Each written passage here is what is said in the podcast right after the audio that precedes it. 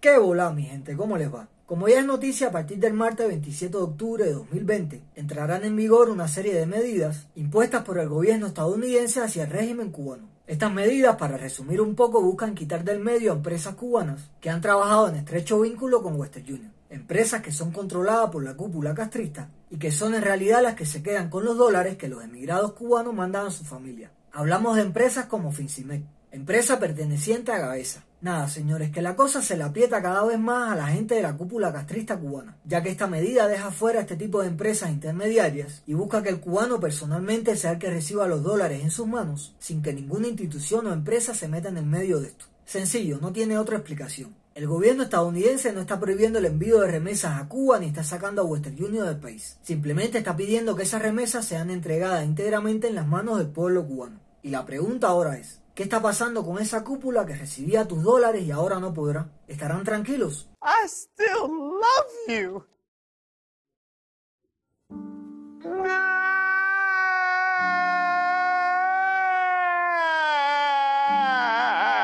Ya empezó el lloriqueo y la manipulación mediática sobre esta noticia. Quien no me crea y quiera ejemplos de esta manipulación, le invito a que vea lo que publicó el periódico Granma en relación a esta medida. Estados Unidos insiste en dañar la familia cubana con nueva medida contra las remesas. El Granma que como siempre no podía quedarse callado ante estos señores. Otro que no podía dejar de opinar era el compañero Brunito.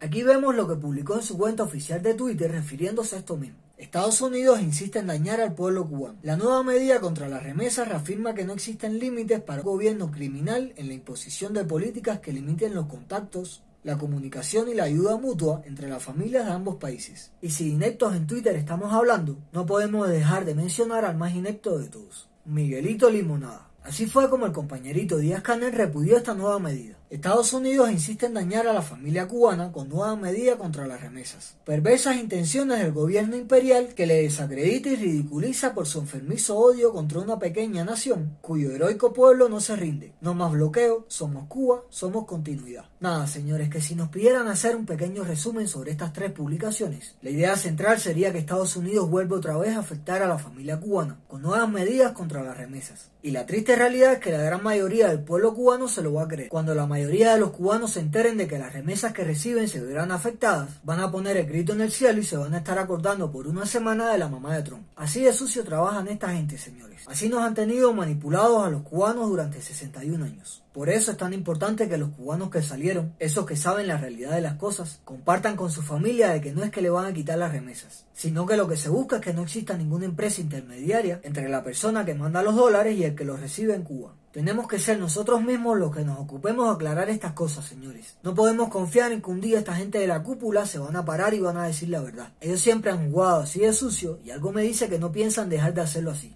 Se les está acabando el pan de piquito, compañeritos. El círculo se les cierra más y lo único que saben hacer es lloriquear y victimizarse frente al mundo. A ningún vive bien de esto se les ocurre hablar en su cuenta de Twitter de que hay una ayuda en el Mariel que fue enviada desde Estados Unidos a la familia cubana y que se está echando a perder ahí sin que sea repartida al pueblo. Esa ayuda fue recogida por las mismas personas que se interesan por su familia y por su pueblo. Pero de eso es mejor ni hablar, ¿verdad? Como tampoco es tan bonito hablar de que le tiene imposibilitada a las iglesias protestantes de Santiago de Cuba el acceso a los fondos en divisa que han adquirido gracias a donaciones de otras iglesias fuera de Cuba. ¿Qué pasa, Canelito? Que el parón les está haciendo tanto daño que no logran adquirir divisas y ahora van a empezar a robar dólares de donde puedan. ¿Cuál es el abuso, señores? ¿Hasta cuándo vamos a seguir soportando que se salgan con la suya y no poder ni chistar? Está muy bien el parón, están muy bien las medidas que se están tomando. Señores, metámonos en la cabeza que tanto el parón como esta serie de medidas no afectan ni al pueblo ni a tu familia en Cuba para nada. Hay miles de formas de hacerle llegar el dinero a tu familia sin que tengan que pasar antes por las manos de los comunistas. Es una falta de respeto lo que han hecho esta gente por décadas. Reciben tus dólares y le dan a tu familia en Cuba lo que ellos creen que es, pero en un pedazo de papel que solo funciona en Cuba. Pensemos que tu familia en Cuba nunca tuvo la posibilidad de ahorrar CUC y luego poder salir de Cuba a disfrutar con ese mismo CUC. Eso siempre fue un pedazo de papel que donde único tenía valor era en Cuba. ¿Cuánto dinero les han quitado los comunistas a todos los que han llegado a Cuba con dólares? ¿Cuánto descontaban por cada dólar a la hora de hacer un cambio en Cadeca? Señores, nos han estado robando siempre. De eso han vivido estos barrigones durante décadas, mientras el cubano tenía que cobrar y pagar con un papel que nunca tuvo valor. No podemos dejarnos manipular, señores, porque esos que hoy están con las manos en la cabeza viendo que inventan para que no dejen de entrarle dólares, son los mismos que siempre han utilizado nuestras familias como rehenes para mantenerse en el poder. Esos son los mismos que viven como les da la gana y han creado negocios enormes con nuestro dinero, mientras a nuestras familias las han obligado a vivir con lo justo.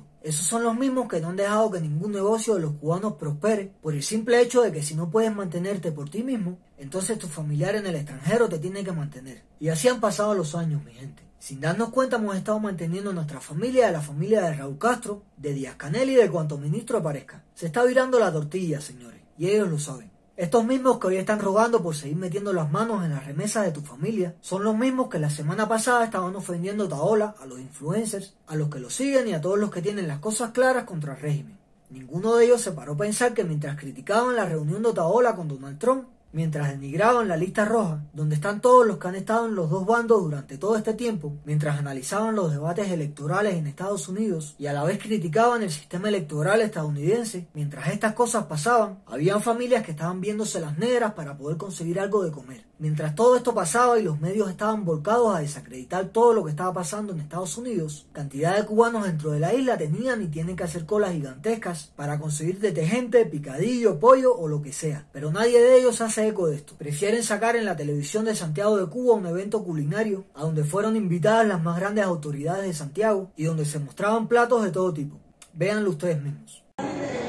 Variedad de platos típicos cubanos fueron expuestos en un evento que agasaja los 40 años de creada la Asociación de Culinarios de Cuba y el primer aniversario de haberse declarado a la Asociación Culinaria de Santiago como Patrimonio Inmaterial de la Nación. A la cita asistieron las máximas autoridades de la provincia, constatando que Santiago de Cuba sigue siendo una ciudad gastronómica y sobre todo que mantiene su rica historia en la cultura culinaria. Es la forma que tenemos de sacar nuestro sector adelante, intercambiando con la base en medio de un, proceso de reordenamiento del país y de perfeccionamiento que se encuentran todas las empresas a partir del cambio de la nueva política económica. Este encuentro rescata el patrimonio cultural alimentario, la cocina tradicional cubana, la enriquece mediante creaciones inventivas, sobre todo de jóvenes, para brindar un servicio de excelencia al pueblo.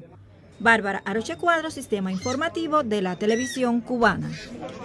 Señores, es duro. Es duro y más que duro es una falta de respeto ver que por un lado critican todo lo que se hace en pos de lograr una Cuba libre y por otro lado le muestran al pueblo cosas como estas. Lo peor es que el mismo pueblo que ve reportajes como este es el que tiene que enfrentarse a la vez al desabastecimiento extremo por el simple hecho de no tener dólares en una tarjeta o por no tener un familiar que les mande remesas desde otro país. ¿Quién de los que hoy critican al gobierno estadounidense por estas medidas critica de igual forma a la dictadura por darle a unos sí y a otros no? Díganme si no duele ver cómo cubanos como este señor se ven incapacitados de vivir como debe vivir un adulto mayor. Te voy a comenzar que en el 60 tuve siete años en el ejército salí del campo, vine para acá porque papá, mamá se murió. Y me instalé aquí hace 12 años que estoy aquí. Todo esto que yo tengo, yo lo he recogido por la orilla del río. Las sin, esto, esto es de cartón, lo poquito que tengo.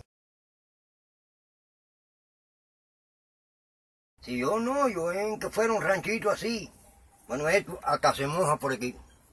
Por ahí hay uno soy hasta se moja. Yo tengo que pegar una latica cuando... Menos mal que ni llueve. No, la única que viene a traerme el bono para que yo cobre la social. Todos los meses, el día 30, ella viene y me da el bono. Y yo, yo aquí no, no molesto a ningún vecino, ninguno me molesta a mí, no, yo vivo en mi casa tranquilo. Esa ropita la he comprado yo porque soy asistenciado. Cobro 218 pesos como asistenciado.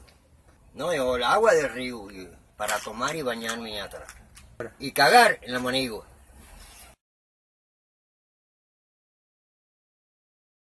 Ahí yo tengo que ir todos los días al bosque y pagarme almuerzo y mi comida.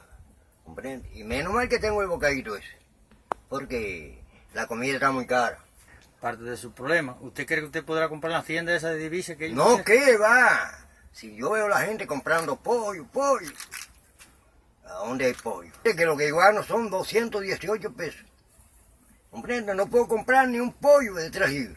Ahí lo tienen, señores. El día que los dirigentes cubanos utilicen las redes para hablar y resolver los problemas de personas como este señor, el día que los artistas dejen de estarse quejando porque los metieron en una lista roja y se preocupen por alzar la voz y denunciar estas cosas, ese día nosotros, el pueblo cubano, los respetaremos como artistas y como cubanos. Mientras tanto no, dejen de estarse quejando que si la lista roja de Otaola, que si las remesas ya no pasan por las garras del Estado, y preocúpense por darle al cubano de a pie la vida que se merece una vida digna. Mi gente, hasta aquí por hoy. Esta es mi opinión sobre la campaña difamatoria que se creó en relación a la lista roja de Otaola y todo el llantén que tienen ahora los comunistas con lo de las remesas. Si les gustó el vídeo, déjenle un like. Si quieres apoyar el canal y lo que hago, puedes unirte a los miembros del canal. Y si es primera vez que me ves, suscríbete que no te cuesta nada.